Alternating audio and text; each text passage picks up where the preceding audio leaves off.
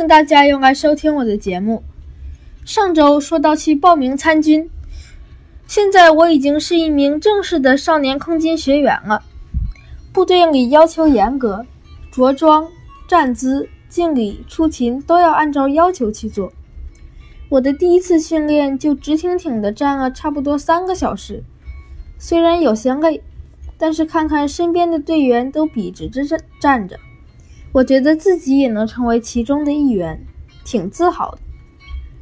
参军六周以后，我才能有正式的军装，所以现在我穿的是白衬衫、黑裤子、黑皮鞋，配深色领带。我们每周会有一次固定的训练时间，每个人都必须参加。周末还会有一些特别活动，可以根据自己的时间选择参加。最近，阿布斯福德正在选举市长，满街都是竞选人的广告牌，到处都能看到他们大大的半身照片。这里很注重投票选举，学校也正在介绍竞选人的政治观点以及他们的努力目标。我最近一次的语文小组作业就是整理这些资料。现在说说我最爱的 Hockey School，我加入 Hockey School 一个月了。现在到了冰球赛季，所以每周会有很多训练。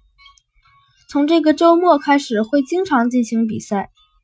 有的时候是别的城市的队来我们这比赛，还有的时候是我们要去别的城市比赛，甚至会去很远的地方。虽然我是最后一个入队的，但我现在已经不是最差的一个了，我是倒数第二。我的目标是经过这个赛季。达到队里的中等水平。最近我的冰球队里新来了一个队员，他是个印度男孩，他跟我一样都是第一年打冰球，我们俩水平差不多，我们就成了很好的朋友。上周五我们正给放假，所以周五、周六和周日我们都在距离阿布斯福德二十分钟车程的一个叫。米逊的城市打比赛，那几天我就是坐我这个印度朋友妈妈开的车去比赛的。多交朋友真的很重要哦。在米逊一起比赛的有十六个队，分成红、黄、蓝、绿四个组。我在黄组。前三场比赛是小组赛，我们以两胜一负的成绩位列小组第二。第四场比赛是四分之一决赛。我们跟小组，我们跟绿组的第一名打这场比赛，我们打得很艰辛，最后以四比五输了比赛，也没能进入半决赛。但是队友们都很努力，也都很开心。比赛结束后，我们全体队员和教练都在披萨店聚餐，可热闹了。我在之前的节目中跟大家说过 EQAO。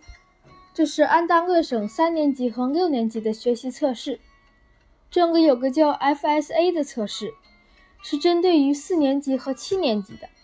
现在我正在阿布斯福德读七年级，看看我这运气，两个省份的考试都给赶上了。